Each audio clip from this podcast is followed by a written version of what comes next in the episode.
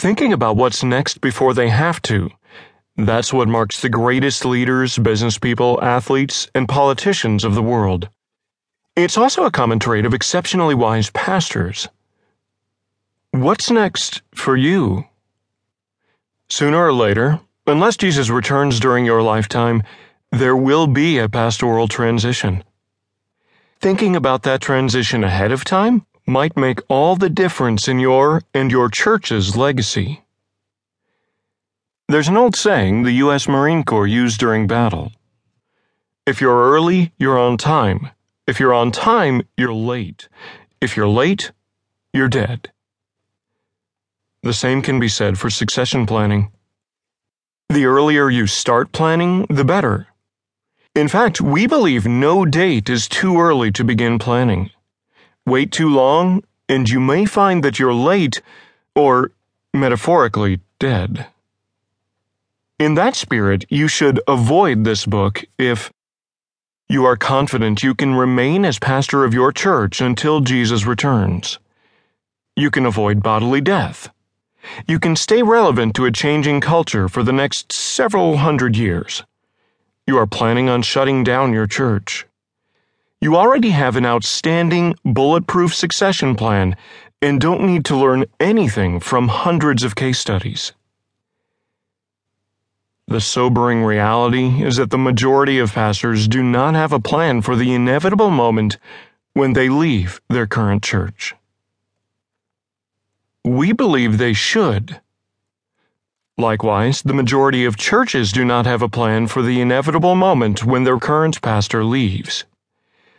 We believe they should as well. This book argues that the best time to begin thinking about pastoral succession is now. Every pastor, young and old, new or long tenured, will end up better by starting today with succession preparations. The purpose of this book is for pastors and boards to have a resource that enables them to ask the questions necessary to create a succession plan. We are also convinced this is something any pastor and leadership team in any church can do at some level, regardless of age, church size, or denomination or tradition. Some pastors actually select their successor, but most everyone can build the kind of environment that will lead to the smoothest possible succession when the time comes. That's a different perspective from much of the advice you'll hear out there. It may be different than what you want to believe, and perhaps you feel you can put off the task for tomorrow. In reality, succession is more urgent than you think, and probably more important than you have imagined. Current models are all over the map. While succession is uniformly important and urgent, there is no uniform approach that works for all churches. Consider the breadth of the spectrum among some of these pace setting churches. Charles Chuck Swindoll senior pastor at Stonebriar Community Church and popular author, has said publicly that pastors don't retire, and he hopes to preach until he dies. Many other high visibility pastors have made similar statements, shaping today's culture of succession. Leith Anderson, president of the National Association of Evangelicals, and for 32 years senior pastor at Wooddale Church in Greater Minneapolis, started planning his succession early in his ministry. When he stepped down, he also stepped away from having anything to do with the succession process, other than affirming the idea of an intentional interim of up to two years before his successor was named.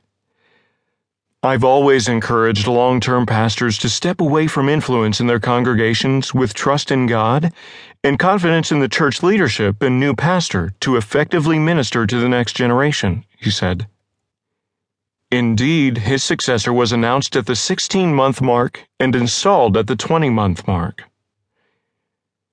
When the church with the world's largest attendance announced the name of its new senior pastor, one of the most surprised people to learn about it was the new pastor himself.